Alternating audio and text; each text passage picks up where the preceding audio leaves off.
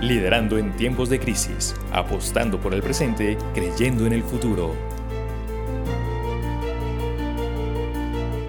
Hoy enfrentamos la prueba más dura de nuestras vidas y por tal motivo, más que ser compañías, somos grupos de personas que miramos hacia un mismo lugar. Algunos nos llaman líderes, nosotros preferimos ser llamados por nuestros nombres. Liderando en tiempos de crisis, una iniciativa que reúne voces de líderes para crear lazos y fortalecernos ante la incertidumbre.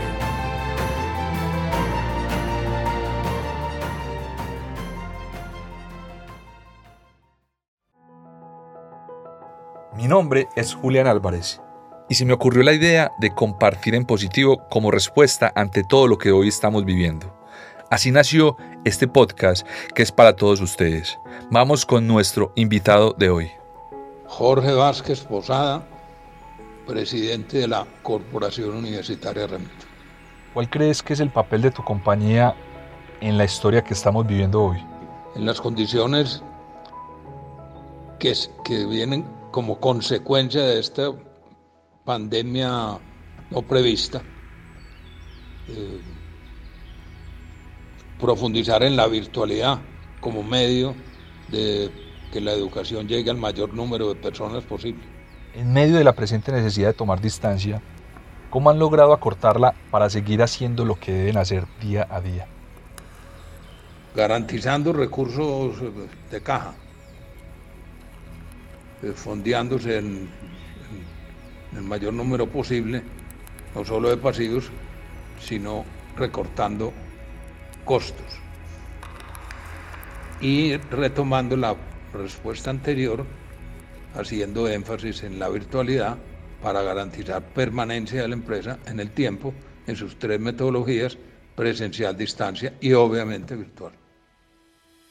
¿Qué verdades se han hecho evidentes hoy que antes pasaban desapercibidas? En el mundo global hay que estar más actualizados. Somos muy localistas, muy parroquiales y muy encerrados, en el caso de, Medellín, en las montañas nuestras. Este virus estaba cocinándose ya en otras eh, partes del mundo y no nos dimos cuenta ni alertamos tampoco.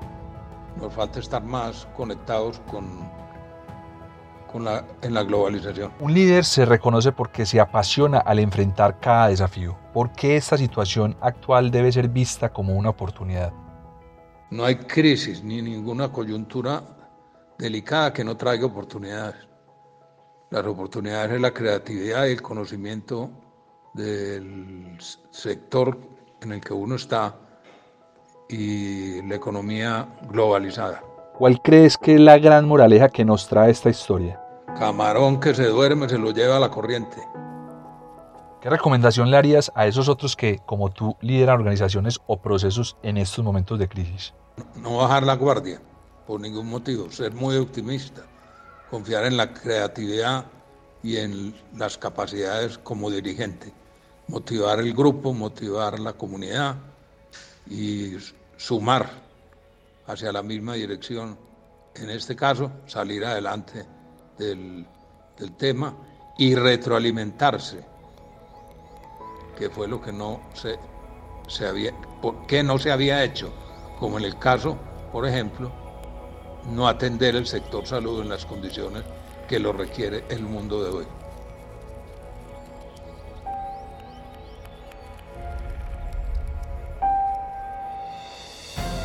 Hablo por todos los que estamos aquí y ahora, haciendo de este momento una acción de liderazgo para el cambio, y les digo, gracias por compartir en positivo y por apostar en el presente, creyendo en el futuro.